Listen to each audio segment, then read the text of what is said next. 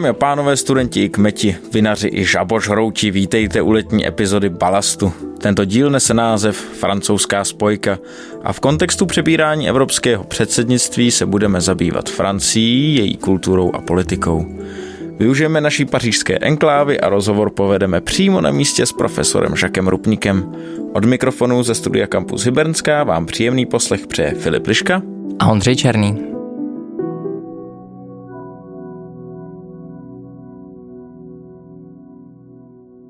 Červencovém kalendáriu se hlásíme opět z kampusu Hybernská v klasickém složení. Jsem tu já, Ondřej Černý a spolu se mnou je tu Filip Liška a Marek Ketner. Ahoj. Čus všem i na Slovensko, naší oblíbenou prázdninovou destinaci. A jako vždy jsme si pro vás připravili pár aktualit. Já mám hned tu první. A to je taková retrospektivní aktualita, která se obrací ještě do června, protože Filozofická fakulta si připomněla 72. výročí od justiční vraždy doktorky Milady Horákové. A to nejen černým praporem, ale můžeme také vzpomenout rozhovory s odborníky z naší fakulty, a to literární historičkou, docentkou Libuší Heckovou a nebo historikem, docentem Jakubem Rákosníkem, které můžete najít na webu Filozofické fakulty a připomenout si tak tuto statečnou osobnost. Milada Horáková byla zavražděna komunisty. Zůstaneme ještě v retrospektivě a můžeme pogratulovat našim novým profesorům, kteří byli jmenováni v prostorách Karolína a z řad filozofické fakulty se novými profesory v akademické obci stali Václav Cvrček z Ústavu Českého národního korpusu Filozofické fakulty, James Hill z Ústavu filozofie a religionistiky a Jan Volín z Fonetického ústavu Filozofické fakulty a Ondřej Pešek, člen odborové rady pro románské jazyky. Další aktualita je možná důležitější a rozhodně užitečnější minimálně pro všechny zájemce o studium z Ukrajiny, o zájemce o studium na Filozofické fakultě, kteří mohou stále podávat přihlášky na studium. A to v prvním kroku nejpozději do 31. července, kdy musí vyplnit přihlášku na kurz celoživotního vzdělávání. Poté proběhne určitý administrativní proces a uchazeč prokáže, že je držitelem dočasné ochrany v souvislosti s konfliktem na Ukrajině. Bayraktar.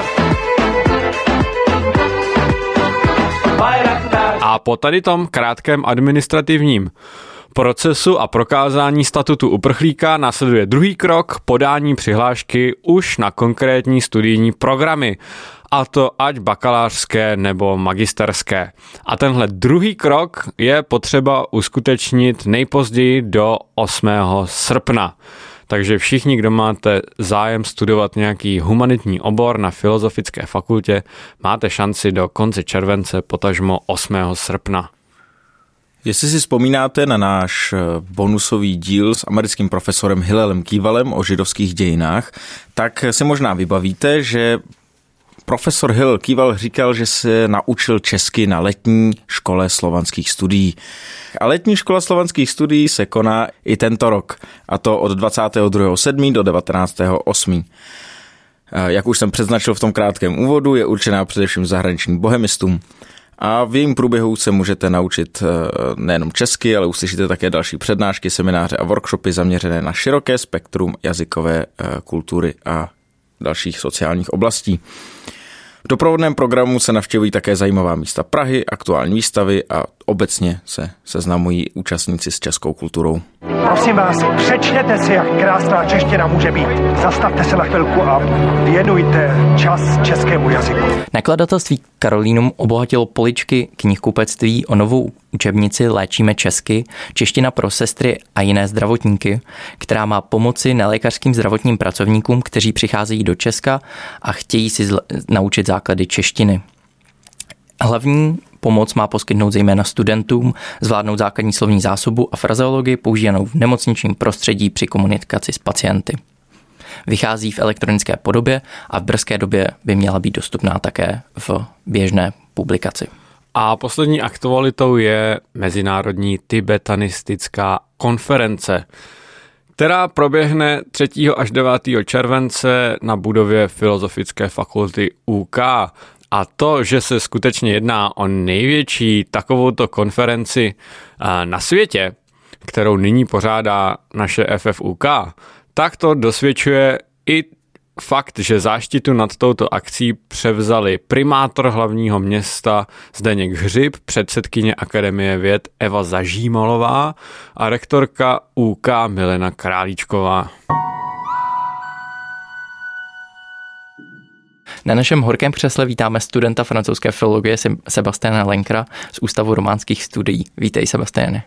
Těší mě. S chodou okolností dneska natáčíme v den, kdy od Francie přebíráme evropské předsednictví. Uh, sledoval si to francouzské?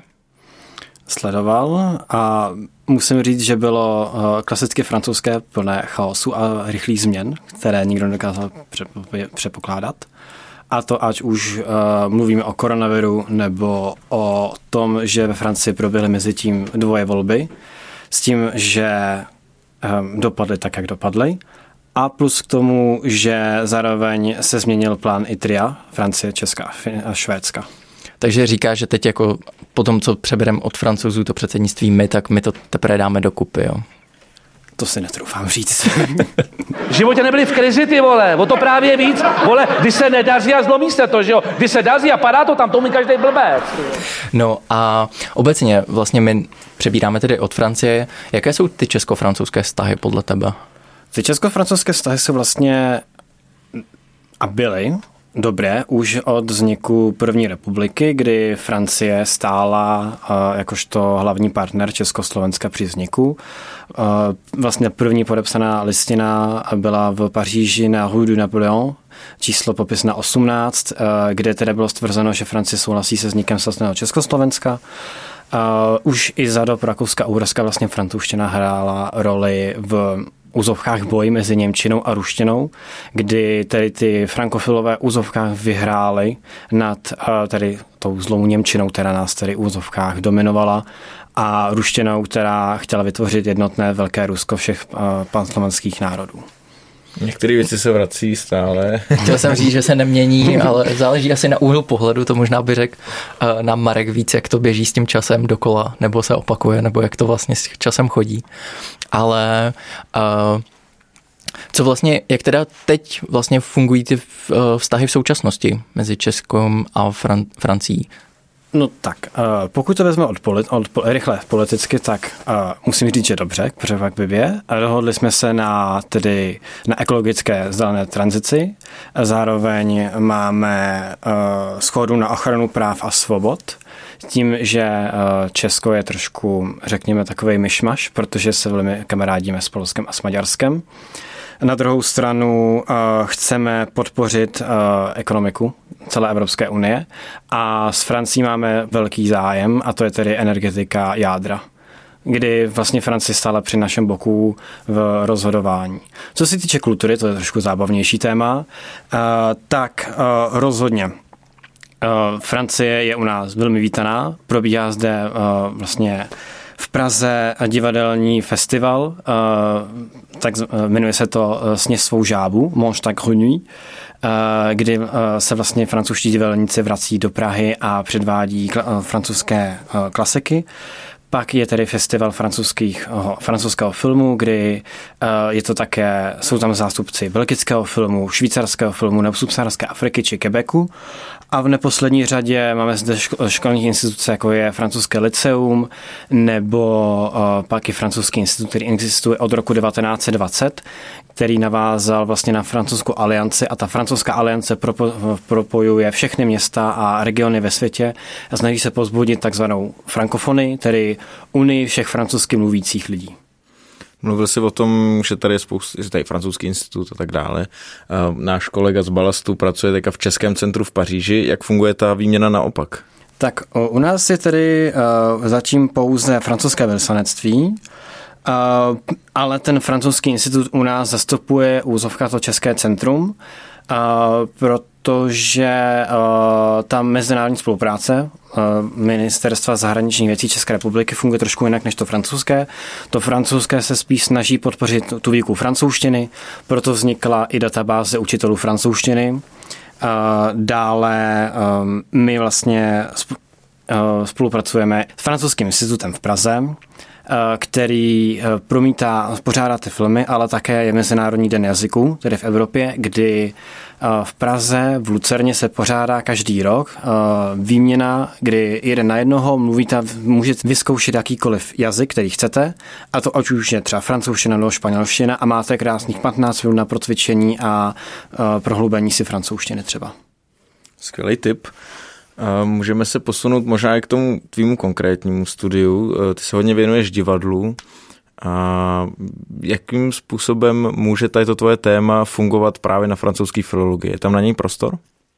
Ten prostor je prakticky všude, co se týče literárního světa nebo literárních předmětů. Může to rozdělit na, vlastně na dvě hlavní sféry, na lingvistiku a na, literární, na literaturu jako celek. A pak uh, vlastně na další románský jazyk, pokud má někdo zájem. U té literatury. Na francouzštině je o tedy toho základu literární kritiky a, a úvodu literární vědy, to máme se všema filologama společné, tak se může postupovat dál tady od literární historie po specializaci seminářů, po například divadelní hry 17. století, vybrané kapitole románů.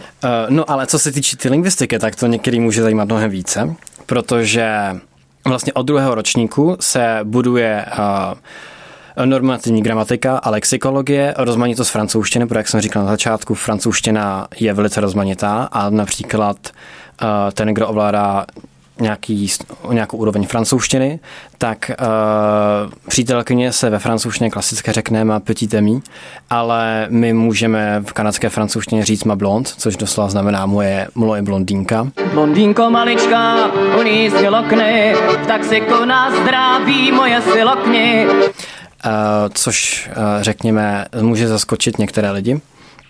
Nebo to uh, vlastně porovnávání vůbec číslovek, ve Francii a ve Švýcarsku nebo v Belgii, kdy to je slavné sčítání a násobení, ale ve Švýcarsku se pouze je klasicky 70-80. Ve Francii se všechno násobí a sčítá a vy už nevíte, kolik vlastně máte zaplatit, takže dáte všechno. A v Belgii, aby oni byli speciální, tak uh, oni to mají do 80, mají 70, řeknu normálně, septon, a pak tom ale vynásobí 80, to znamená, že 20 x 40. A teda chápete. 4x20. Já už taky přestávám tady. Je vidět, že to opravdu je velmi komplexní jazyk s mnoha zákruty. Tak, tak. Ty jsi mluvil o tom, že ta francouzština není jenom Francie, ale spoustu dalších těchto regionů, který si před chvílí vyjmenoval. Je to na, v rámci toho studia na Filozofické fakultě, reflektuje se to nějak? Postupem studia ve druhém ročníku se začne vyučovat i kebecká literatura, ve třetím ročníku subsaharská Afrika, máme volitelný předmět belgická literatura a záleží na doktorantech, eh, co s eh, novým akademickým rokem přinesou, ale eh, můžeme si vybírat třeba i z literární kritice belgické autory a nějaké dál zkoumat, to není žádný problém a hlavně eh, každý rok přijde nový francouzský lektor nebo frankofonní lektor, který nějakým způsobem se pokusí nastínit eh, současnou francouzštinu a mentalitu Francie nebo frankofonního světa. A možná spoustu lidí ještě napadne, eh, když pak už se tedy, řekněme, dostane, jak pak probíhá výuka? Je v češtině nebo ve francouzštině? Ve francouzštině, kromě dvou předmětů, pokud se pamatuju dobře, a tím jedním je francouzská literatura, ta se vyučuje česky z toho prostého důvodu, protože nikdo nechce číst starou francouzštinu a hlavně eh, to nikdo neumí pořádně, eh, tedy aspoň za mě, abych byl přesný, ale jinak zbytek, co se týče praktického jazyka, literární kritiky, mentality, fonetiky, historie, to všechno se učí ve francouzštině. Marku, ty jsi doteď byl poměrně sticha, tak nevím, jestli eh, tady ta diskuze nevyvolala v tebe nějaký nepříjemný vzpomínky z tvýho pobytu v Lille. Já jenom... A ten chaos francouzský, který už tady vlastně zmiňoval. Ten chaos tam určitě je já musím zmínit, že jakoby určitě je dobrý se učit všechny možné nářečí francouzštiny, protože dneska je ta Francie tak uh, řekněme multikulturní, že vlastně jakoby takovou tu typickou francouzštinu, tak eh, s tou si tam člověk popovídá jenom někde v centru města, ale pak když bydlíte na koleji uh, v nějaký jakoby okrajovější čtvrti, tak se vám tam no, bude hodit jakoby třeba právě ta a francouzština z nějaký jako africký země nebo nějaký jako dialekt, takže ta, ta francouzština je hodně rozmanitá. Ale chtěl jsem se ještě zeptat na jeden svůj velmi nepodložený fakt, nebo svoji velmi nepodloženou zprávu, kterou jsem právě získal v Lil od jednoho kluka. Co se týče francouzštiny. Údajně někdy jako do 17. století, nebo teď to možná pletu, ale někdy jakoby takhle. 17. 18. století byla ve Francii úředním jazykem latina. A francouzština byla takový ten jakoby podružnější jazyk, asi něco jako u nás prostě, že čeština a úřední němčina. A takový ty jako francouzský všechny možný jazykový zádrhele nebo komplikace, to, že se nějaký slovo píše B, E, A, U, X, něco a pak se čte B, tak eh, to prej jakoby v ty francouzi tam dali skoro uměle, aby se jako ukázalo, jak je ta francouzština jako těžký a komplikovaný jazyk a že si zaslouží jako být oficiální. Tak je na tom něco pravdy, že vlastně tady ty jakoby zákruty jazykový jsou tam vlastně dodaný trošku uměle? Neřekl bych uměla, ale je pravda, že vlastně do toho 17. století francouzština byla druhořadý jazyk. Primární byla latina, a jazy, latina a i se do, doteď vyučuje a vlastně na francouzské filologii. A to z toho důvodu, že Francie, nebo francouzština jako taková není jazyk, ve kterém se Francii mluví po celém území to je nutné podotknout. Na jihu máme okcitánštinu a katalánštinu, eh, v bretonštinu no, a potom různé eh, nářečí, které se smíchaly. A tyhle ty úzovkách pro nás, pro cizince, ty těžké koncovky nebo to sčítání těch číslovek, to je ještě z. To znamená, že se smíchala románský jazyk, smíchaly se dialekty, provencálština, bretonština a podle regionu a do toho kalečtina a vlastně vznikla francouzština. Když to teďka, když teďka omlouvám se všem lingvistům, když to teďka hodně rychle srdu. Ne, neboj, neshrnul si to nic rychlejš než já. Já jsem, já jsem dostal takovou laťku, že teď už může říct cokoliv. Zároveň takže ale jako nějaký politický, uh, nějaká politická snaha nějakých francouzských obrozenců, když to tak nazvu, tam zatím nebyla. Um, byla a vlastně byl zatím i rasismus a diskriminace, protože francouzštinu, kterou slyšíme teďka třeba například z filmů nebo uh, zpráv, tak to je ta standardní, to je uh, dialekt vlastně Ile-de-France, nebo pařížská francouzština, říkáme tomu, jak chceme teďka. A ta byla ustanovena jakožto primární francouzština, ale um, postupem času v 80. až třeba 20, eh, od 20. do 80. let minulého století, pokud někdo vystupovat v televizi například, tak musel mít čistou francouzštinu, znamená bez akcentu.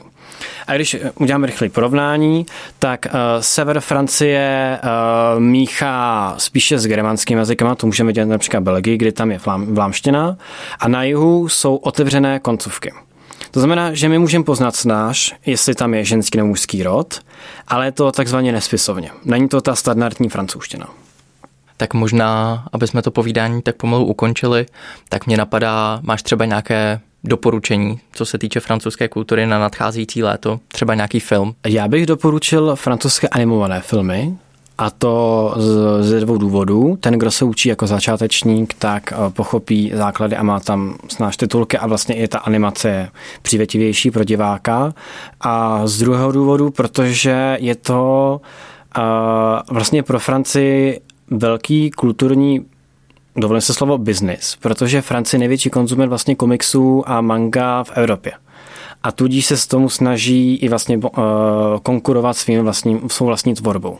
A nějaký konkrétní titul bys mohl jmenovat, který tobě třeba pomáhá v učení francouzštiny? Eh, no, tak to je trošku belgické, ale tak třeba Tintin, toho jsem četl jako malý a ve své podstatě, kdo čte komiksy a chce se jenom trošku jako podotknout té belgicko-francouzské kultury, tak Tintin nebo Asterix a Obelix. No jistě, milospán Asterix ví všechno líp než ostatní. Dost možná. Nebo Spirou, takže to bych doporučil. Takovýhle klasiky na závěr. To máme krásnou tečku. Tak jo, tak mi moc krát děkujeme, že jsi nám tady přidal a přejeme krásné léto. Děkuji, vám taky.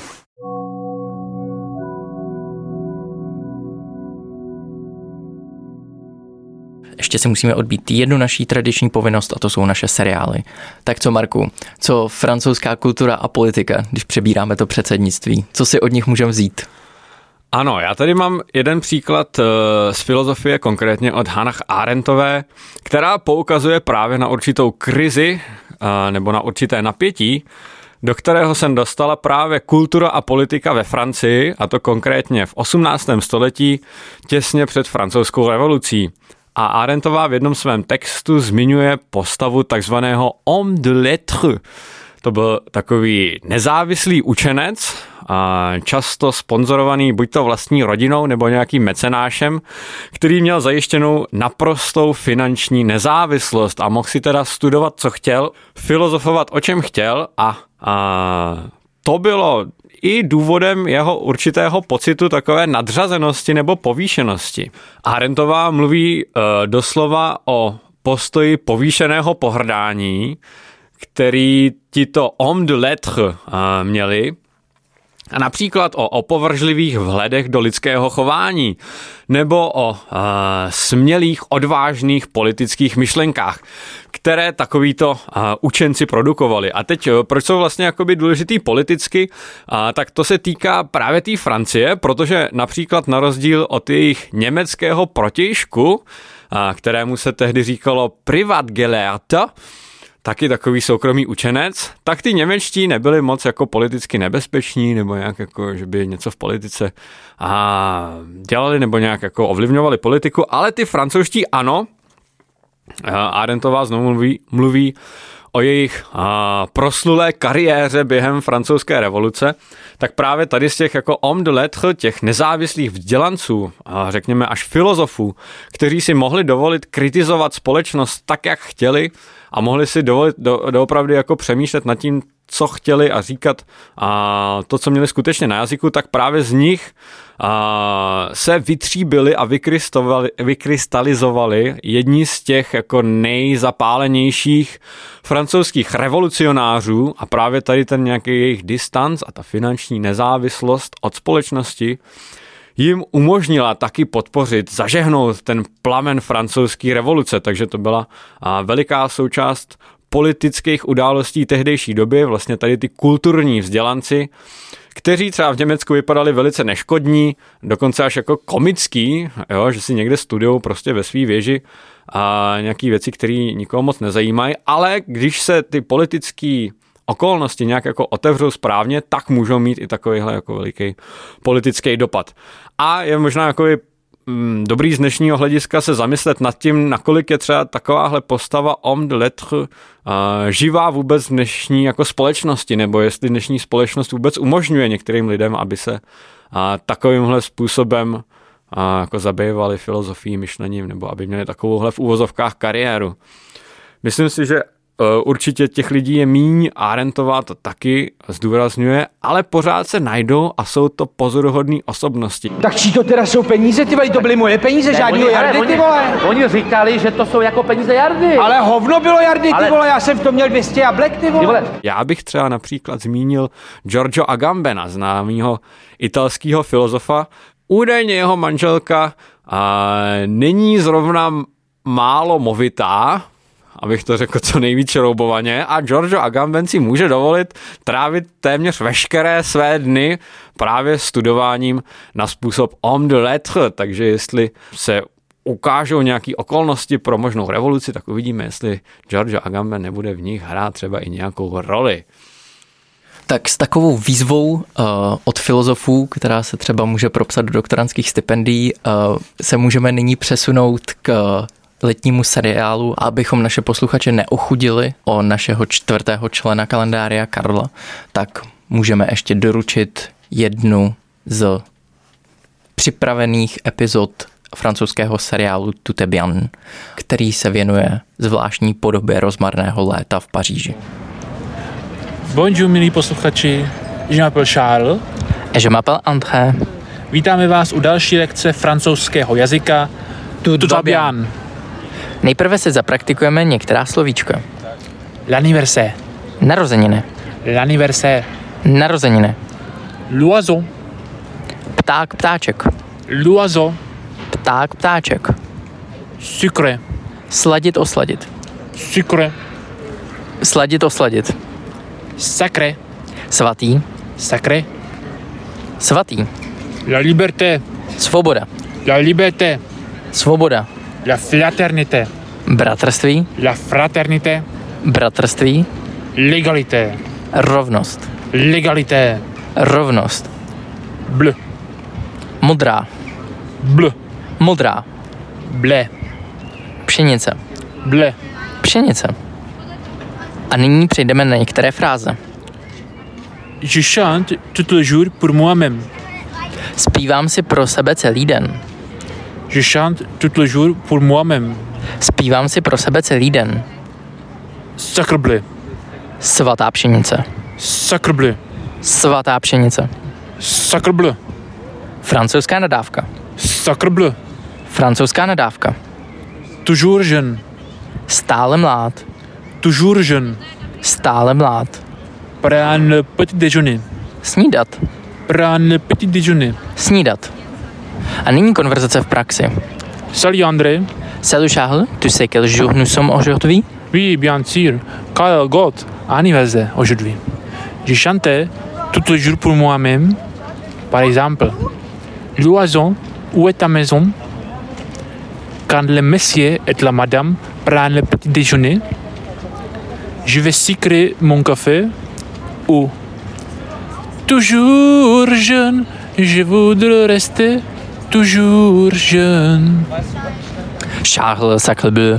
Aujourd'hui, on fête le 14 juillet, mais la fête nationale, la prise de la Bastille. Allons-y avec moi. Liberté, égalité, fraternité.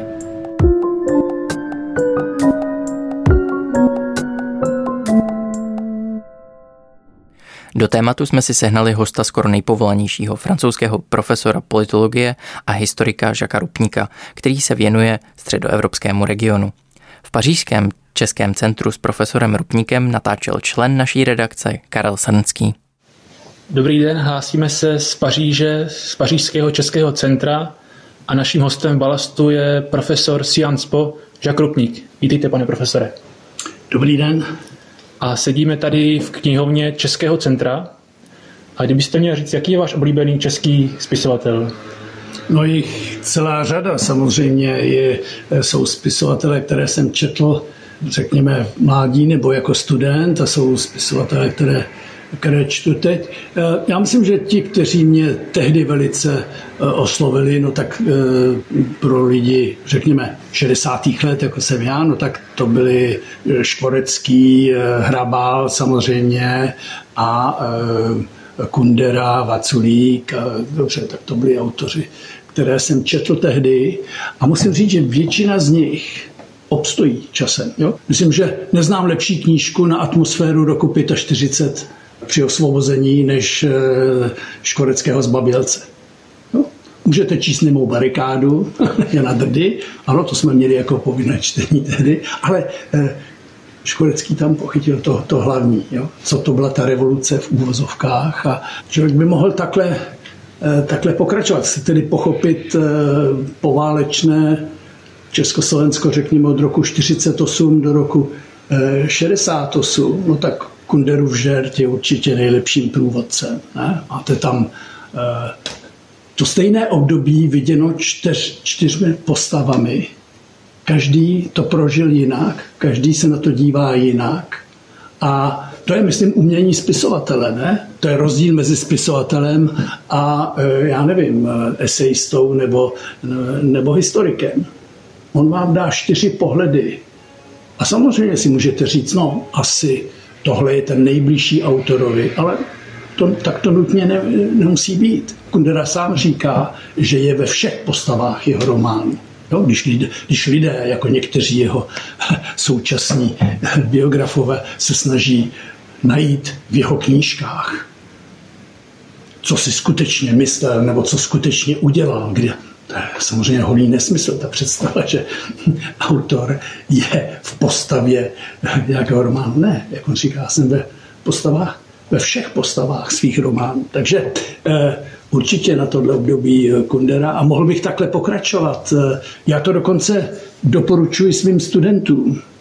Na začátku říkám, tady máme bibliografii politologie na náš kurz. Samozřejmě si přeji, abyste to četli, aby to nezůstalo někde v šupliku. Ale než začnete, možná není úplně z cesty si přečíst eh, některé romány o tomto prostoru středoevropském nebo Balkán. Balkán. Chcete rozumět Bosně, chcete rozumět Balkánu, chcete rozumět tomu, co se děje dneska. No tak Ivo Andrič samozřejmě, Most na Dryně, eh, Kronika trávníku a tak dále. To jsou prostě, to je, to je řekněme, nejlepší úvod. A kdybyste měl tedy českým studentům naší filozofické fakulty doporučit studentům historie, politologie, kterého autora naopak číst pro porozumění západní Evropě, Francii? Ježíš, eh, pro, pro porozumění Francii těch je určitě celá řada. Eh, jsou autoři, kteří, eh, kteří jsou zajímaví pro francouzskou kulturu a francouzskou společnost. Já myslím, že vrchol jako francouzského románu v 19. století, že tak tam máte Stendhal. Stendhal určitě, prostě obrovský autor. Červený a černý. Chcete rozumět střední Evropě po roce 89 v Československu? Červený a černý. Protože tam máte, co se děje po revoluci. Restaurace, hlavní téma je restaurace návrat k něčemu. A čili ano, co se děje, co se stane s těmi nadějemi a e, způsob, jakým se s tím různé postavy vypořádávají, to je dilema e, no, české společnosti střední Evropy po roce 80. E, velký, velký, e, velký spisovatel e, Stendhal pro pochopení Francie, ale samozřejmě Balzac, a mohl bych, eh, mohl bych takhle eh, pokračovat až do, no, Dobře, museli bychom to vzít chronologicky, ale chce tedy znát francouzskou kulturu a francouzskou, řekněme, řekněme elitní společnost na konci 19. začátku 20. na začátku 20. století, tak Proust samozřejmě, ale recherche du temps perdu. A tak dále a tak podobně. Pro dnešní společnost bych možná řekl Welbecka ano, samozřejmě píše o Francii, ale nejen. Ta témata, které, do kterých se pouští, jsou univerzální. Co se stalo s, naší, s moderní společností, co se stane s jednotlivcem v naší společnosti, ta atomizace společnosti. Takže když jste mluvil o tom Ilembekovi, ten v knize Podvolení píše o vlastně o volbách, o právě skončených volbách. Francouzi mají za sebou první volební neděli, další je čeká na konci tohoto týdne. Jako vždy po prezidentských volbách vybírají poslance do národního schromáždění.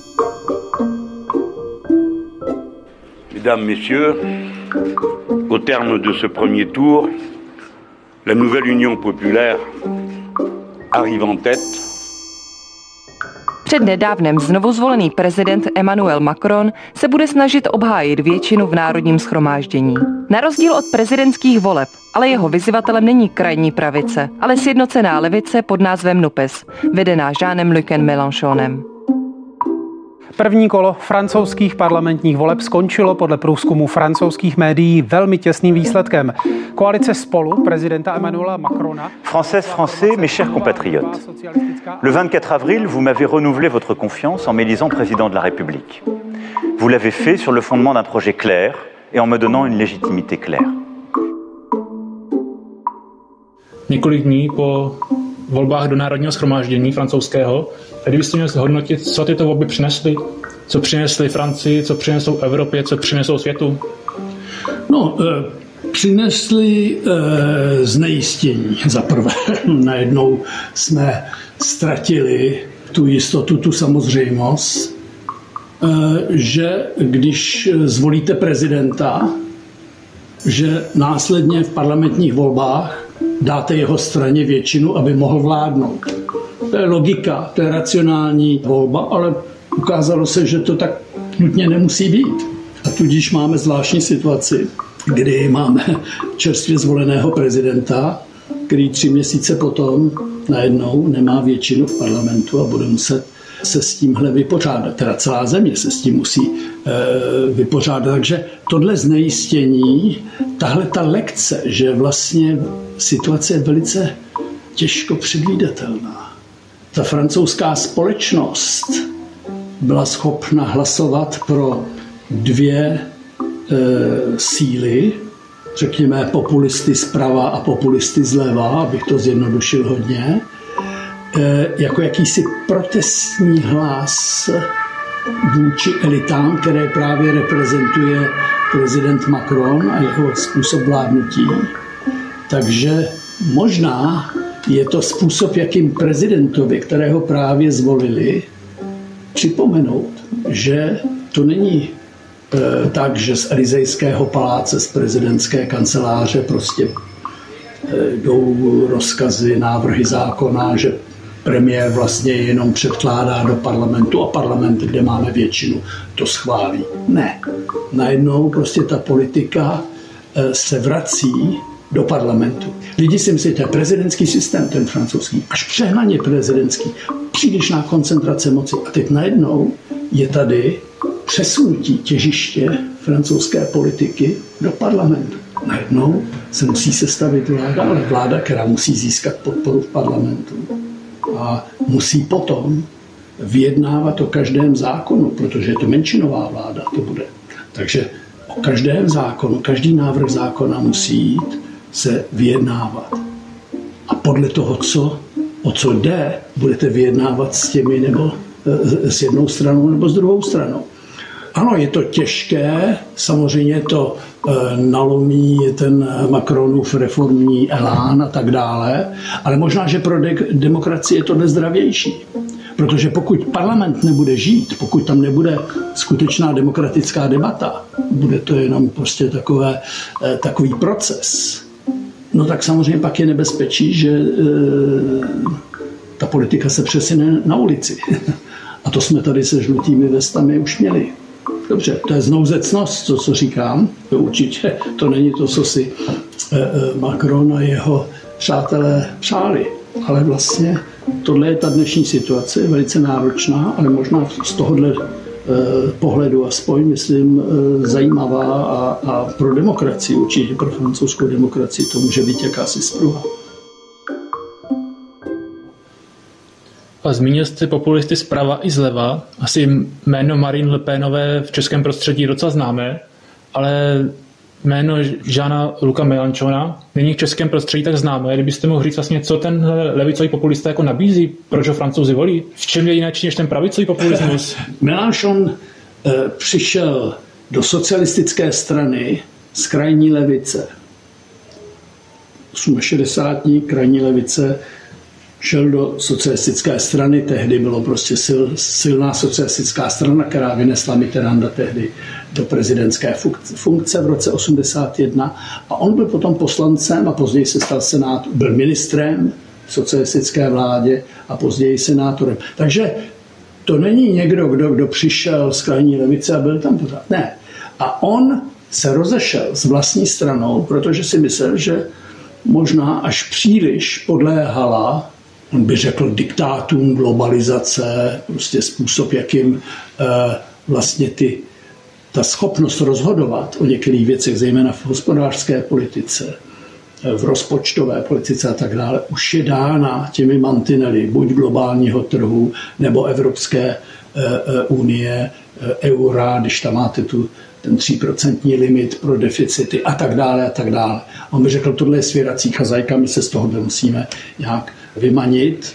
Takže to je jedna věc. Prostě levice, která klade důraz na svrchovanost. Chcete-li mít svrchovanost ekonomické, sociální a jiné politiky, tak se musíte vymanit z diktátu globalizace a tudíž i Evropské unie. To je jedna věc. A proto je vlastně v tomhle smyslu protievropský, v tomhle smyslu bych řekl. A e, druhá věc je, že poslední léta, nebylo to tak původně, ale poslední léta e, se začal orientovat na e, téma no, začlenění inkluzivity různých menšin migrantských a jiných do francouzské politiky. Takže on se obrátil na tyto voliče a získal skutečně tři čtvrtě z těch, z tohoto prostředí, kteří šli volit, hlasovali pro Melanchona. Tam jeho velká vstřícnost eh, eh, vůči těmto menšinám, zejména jde o přistěhovalce eh, z Afriky a ze severní Afriky a jeho kritický postoj vůči způsobu, jakým, nejenom jakým pravice varuje proti nebezpečí islámu, ale také vůči politice Macrona, který aspoň v posledních letech se snažil najednou přeorientovat svou politiku a, a dát jisté meze tomu, co v rámci, řekněme, náboženských komunit můžete prosazovat a co ne, co už je rozporu, řekněme, s republikánskými principy. Takže Melanchon to je, to je druhá věc. A pak bych řekl v zahraniční politice, nejenom, že je tam jistý antiamerikanismus, ale je také jistá schovývavost vůči, eh, vůči Rusku a vůči Putinovi. To znamená až do, až do nedávné agrese, samozřejmě, kterou, kterou odsoudil, ale celé období předtím byl podobně jako Marine Le Pen, tam aspoň si tyhle dva notují, velice schovývavý eh, pohled na Putinovu politiku, jisté porozumění. Víte, oni, oni to a to dělají, protože se cítí ohrožení, nebo protože Západ udělal tohle, nebo protože NATO expandovalo eh, do jejich sousedství a podobně. Takže eh, no, to, to bych řekl je zhruba jeho profil. A pak je třeba říct, že na rozdíl od řady dalších politiků, on má mimořádný řečnický talent. On je mimořádně nadaný řečník. Člověk nemusí souhlasit s tím, co říká, ale musí mu uznat, že má tenhle ten talent. A jelikož je to dost výjimečné dneska, proto se na něj upnulo tolik voličů a proto se stal tím lídrem tohohle nového seskupení. V prezidentských volbách měl dobré skore, byl třetí a tím pádem, když, na, když se dávala dohromady tato koalice levicových stran, no tak přirozeně on se stal jakýmsi eh, eh, vůdcem této, eh, tohoto seskupení, i když tohle nemusí vydržet. Oni se nechali zvolit jako koalice, no ale pak každá skupina si bude dělat, co chce. To už teď slyšíme. Socialisti chtějí mít svůj klub v poslanecké sněmovně, zelení to samé a tak dále a tak podobně. Takže Melanchon, ano, si myslel, že je vůdce velké armády a najednou zjistí, že je možná vůdcem různého seskupení, které, které asi neukočíruje.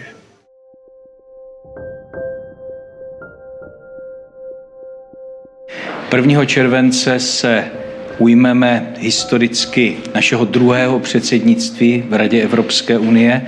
Můžeme tedy s trochou nadsázky říct, že to bude taková zkouška dospělosti. The Czech historic experience brings a unique perspective that is so important for our focus going forward. V roce 2022 je Česká republika předsednickou zemí Evropské unie. Teď píšeme budoucnost Evropy.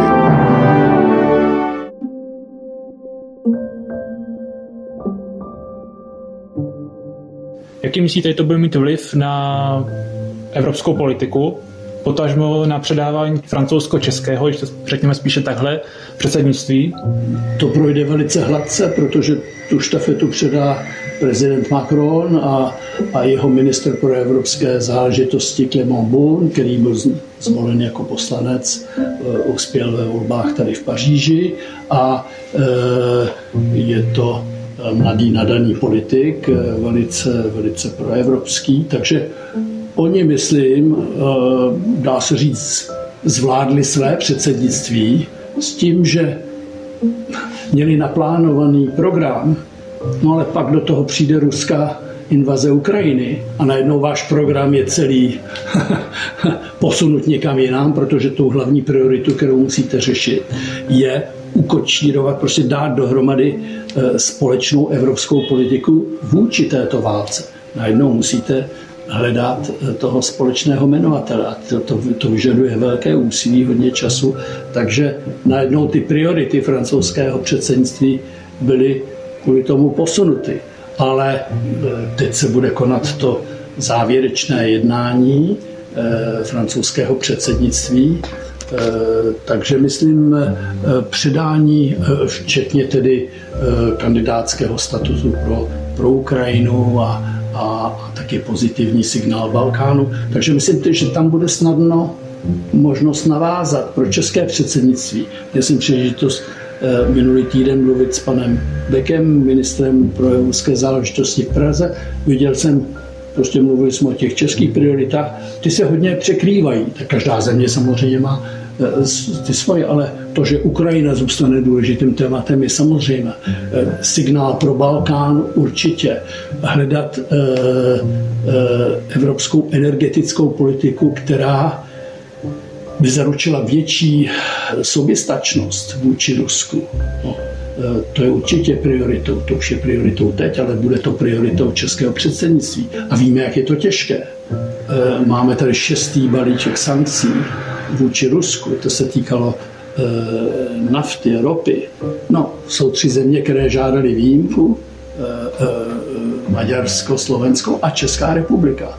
Protože to na, v některých případech, když je ta závislost příliš silná, je velice těžké ze dne na den prostě ten kohoutek zavřít. Takže Česká republika ví, jak je to těžké a proto bude prosazovat takovou politiku, eh, myslím, eh, eh, s dobrou znalostí toho, jak je to těžké. Ono nelze jenom, jak někdy slyšíme, nebo jak čteme úvodníky v novinách, zavřít kohoutek a tím pádem Putin ztratí prostě fondy, které používá na válku. Ano, tak to dobře, to, to, to, zní, to zní dobře a jednoduše. No, a pak se podíváte tedy, jak to udělat. No a co? E, e, zavřeme kohoutek a položíme německé, německý průmysl? A co to udělá se střední Evropou, která dělá polovinu svého obchodu s Německem?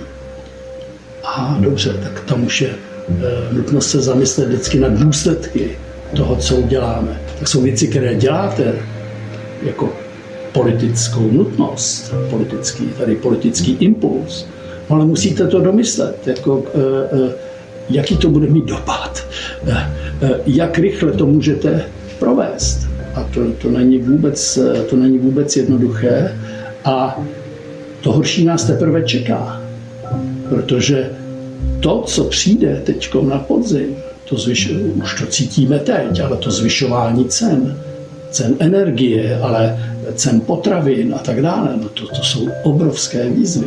A co to udělá s našimi společnostmi, které se zvykly na jisté pohodlí? Nevím, no. Takže a komu to bude nahrávat politicky? Není těžké si to domyslet. Těm, kteří jsou eh, radikální, těm, kteří jsou proti, těm, kteří si myslí, že existují eh, jednoduchá řešení eh, na, na složité problémy.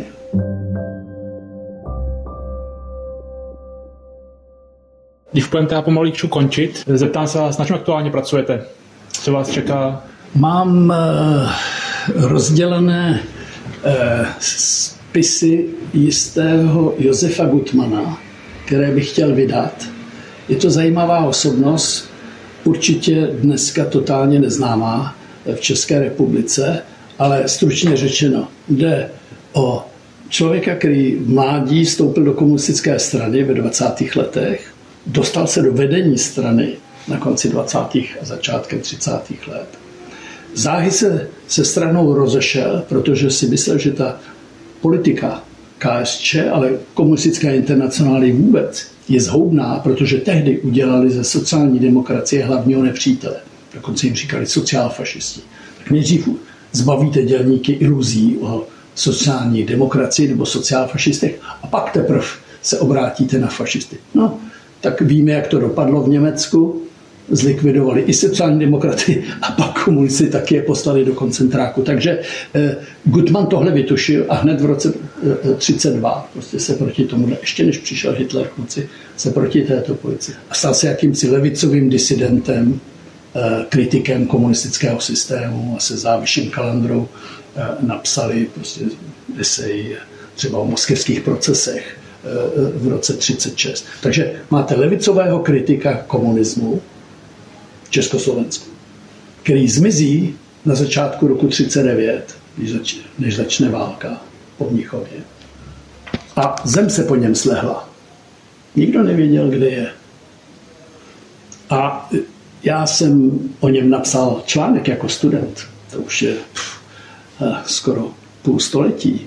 A tehdy mi prozradil uh, jeden pařížský Čech, Jiří Veltruský, který ve 30 letech patřil do kroužku českých strukturalistických lingvistů, který tady pracoval v Paříži po roce 1948 pro americké odbory. I mi prozradil, že když jsem mu dal ten článek, a řekl jsem, tak tady se pod něm slehla zem, nevím, kde, kde je, nikdo o něm není schopen mi něco říct. A on mi uh, uh, sdělil, že ví, kde je, že, je v, že, že žil v Americe a že publikoval. A najednou jsem zjistil, že ten samý člověk za války přes Mexiko se dostal do Spojených států, kde v New Yorku působil, stal se velice eh, jasnozřivým eh, kritikem sovětského totalitního systému, už tedy z pozic, řekněme, liberálně antitotalitních. A e, e, napsal veli, řadu velice zajímavých článků a esejí, které publikoval pod různými jmény, tak se musel vypátrat jeho pseudonymy a kde publikoval. A e, e, chci prostě publikovat tečko sborník e, jeho českých esejí, kritik zleva, bych tak řekl, amerických esejí, liberální antitotalitní kritik, dvě jména, dva životy, abych tak řekl, a jeden zajímavý autor, pocházející tedy e, e, e, z Československa a který se doufám vydáním tohoto sborníku zase do Československa vrátí.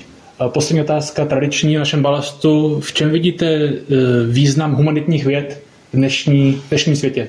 Myslím, že hlavní význam je, že žijeme ve světě, kdy vládne buď logika ekonomiky, logika technokracie a logika nových technologií. A že ty humanitní vědy mají možnost jakéhosi odstupu od tohoto procesu a možná, které nám dávají příležitost hledat smysl vývoje naší společnosti. Vidím jedno úskalí, je kdyby se společenské vědy odpoutali od toho humanitního a stala, snažili se stát vědami v úvozovkách. Tudíž matematické modely, rational choice, celá politologie je toho plná, nejenom ve Spojených státech, ale e, e, i jinde. A že tento pokus o vědeckost společenských věd je podlehnutím e, tomu, co jsem zmínil. Kdežto to zakotvení v, té, v těch humanitních vědách, v tom humanitním odkazu, který znamená i filozofii, i mm, sociologii, i politickou filozofii, politické myšlení, to všechno a, a znalost dějin, samozřejmě dějiny, klíčové, to je, e, myslím, ten protipol tomu, co se děje právě e, v těch ostatních oborech, kde vládne ekonomika, technologie, vědecký přístup, kvantitativní přístup. Takže my potřebujeme obojí, potřebujeme to vyvážit. Cítím, že ten humanitní obor je na ústupu velice.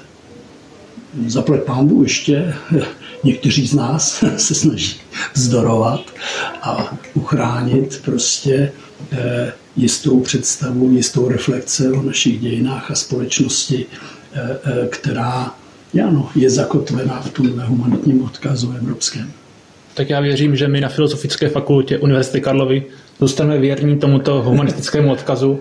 Děkuji vám, pane Rupníku, že jste přijal naše pozvání do podcastu Balast. Děkuji za pozvání. A loučíme se i s našimi posluchači. Naschledanou z Paříže. To byl Karel Srnský a Žak Rupník z Českého centra v Paříži.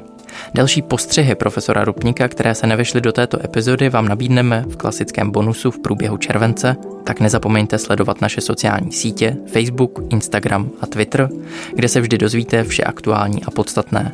Psát nám můžete také na balast.cz. A za balast vám přejeme krásné prázdniny.